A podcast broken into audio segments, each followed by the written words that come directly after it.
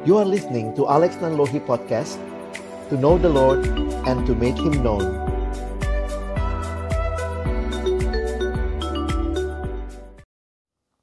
Shalom teman-teman. Kali ini kita akan belajar dari satu buku dengan judul Menjadi Kristen Ditulis oleh John Stott Sebuah buku saku yang diterjemahkan dari buku asli berbahasa Inggris dengan judul Becoming a Christian jadi, bagaimana kita, orang berdosa yang telah tersingkir dari hadirat Allah yang Maha Suci, dapat didamaikan dengan Dia? Bagaimana caranya kita dapat diampuni atas dosa-dosa kita, supaya boleh bersekutu dengan Allah? Baiklah, Alkitab sendiri yang menjawab pertanyaan itu. Perkataan ini benar dan patut diterima sepenuhnya.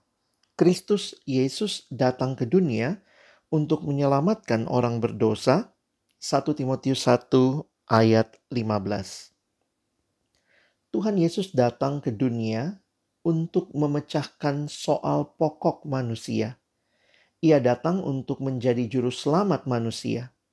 Ia turun dari surga untuk kita manusia dan untuk keselamatan kita.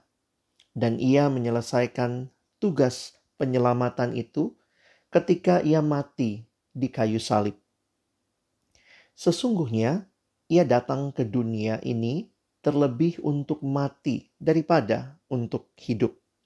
Dari mulanya salib telah membayang sepanjang jalannya, meskipun saatnya belum tiba. Kemudian ia mengarahkan pandangannya untuk pergi ke Yerusalem. Sekalipun ia jelas menyadari bahwa kematian menantikannya di sana. Dan ia telah berulang kali mengatakan hal itu. Pada malam ia dihianati saat mereka ke ruang atas, saat mana ia memecahkan roti dan menuangkan anggur, ia bukan hanya menyatakan kematiannya, tetapi juga menerangkan maksud kematiannya. Inilah darahku darah perjanjian yang ditumpahkan bagi banyak orang untuk pengampunan dosa. Matius 26 ayat 28. Apa hubungannya kematiannya dengan pengampunan dosa-dosa kita? Arti sesungguhnya dari kematiannya itu janganlah dicari dalam sikap badani yang begitu nyeri yang dialaminya sewaktu ia disalibkan. Juga tidak dalam kepahitan karena ditinggalkan oleh sahabat-sahabatnya dan dicaci maki oleh musuh-musuhnya, tapi dalam siksaan rohani yang harus ditanggungnya selama tiga jam. Dari pukul dua belas tengah hari bolong hingga pukul tiga petang, kegelapan menutupi seluruh daerah penyalipan itu.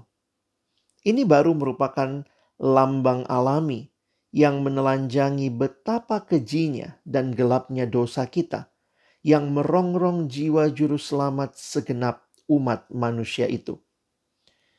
Kita sekalian sesat seperti domba, masing-masing kita mengambil jalannya sendiri. Tetapi Allah telah menimpakan kepadanya kejahatan kita sekalian. Yesaya 53 ayat yang ke-6.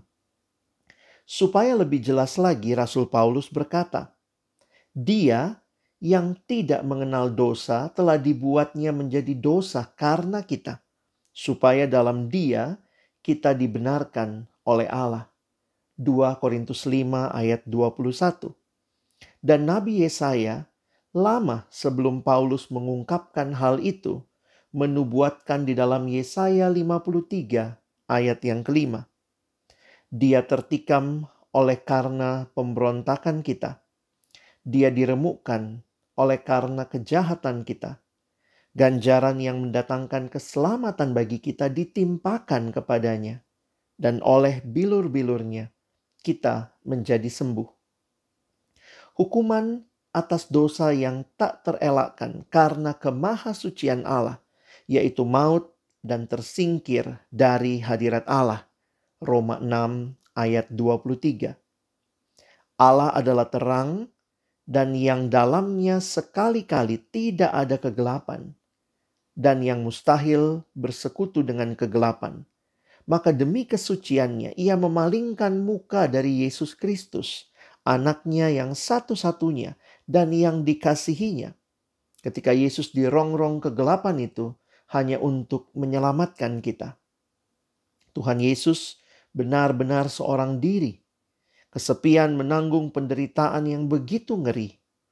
Justru ia mengeluh, Allahku, Allahku, mengapa engkau meninggalkan aku? saat ia melakukan tugasnya, memikul dosa kita di dalam tubuhnya di kayu salib. 1 Petrus 2 ayat 24. Ia berteriak dengan seruan kemenangan. Sudah selesai. Yohanes 19 ayat 30. Tugas untuk menyelamatkan orang berdosa sudah dilaksanakan sebaik-baiknya. Lalu untuk mengukuhkan seruan Yesus itu, Allah memberi bukti nyata tabir bait suci terbelah dua dari atas sampai ke bawah. Markus 15 ayat 38. Robeklah tabir tebal yang telah tergantung berabad-abad lamanya sebagai lambang pemisah antara Allah dengan orang berdosa. Keadilan Allah sudah digenapi dengan sempurna. Kristus telah menanggung hukuman dosa seluruh dunia dengan demikian ia telah membuka pintu sorga bagi semua orang percaya. Untuk menyatakan bukti paling jelas dan paling meyakinkan betapa ampuh dan sempurna pengorbanan Kristus itu menyucikan dosa manusia dan betapa puas Allah. Maka Allah membangkitkan Kristus dari antara orang mati. Kemudian Allah mengangkatnya naik ke sorga dan Allah mendudukkan Kristus di sebelah kanannya. Sekarang Kristus bertahta di sorga. Ia menduduki tahtanya setelah dengan sempurna melakukan tugasnya. Di kayu salib, Tuhan Yesus telah melakukan pengorbanan untuk mengampuni dosa isi seluruh dunia, sekali untuk semua dan selama-lamanya. Dosa manusialah soal pokok itu dan kematian Kristus ialah jawaban Alkitab atasnya. Justru kekristenan adalah satu-satunya seperti dikatakan Paulus dalam 2 Korintus 5 ayat 19. Kekristenan adalah satu-satunya berita pendamaian. Suatu Injil yaitu kabar kesukaan tentang pekerjaan Allah dalam Kristus untuk menghapus dosa-dosa kita. Teman-teman, kita nanti akan melanjutkan dengan bab yang ketiga. Sampai ketemu.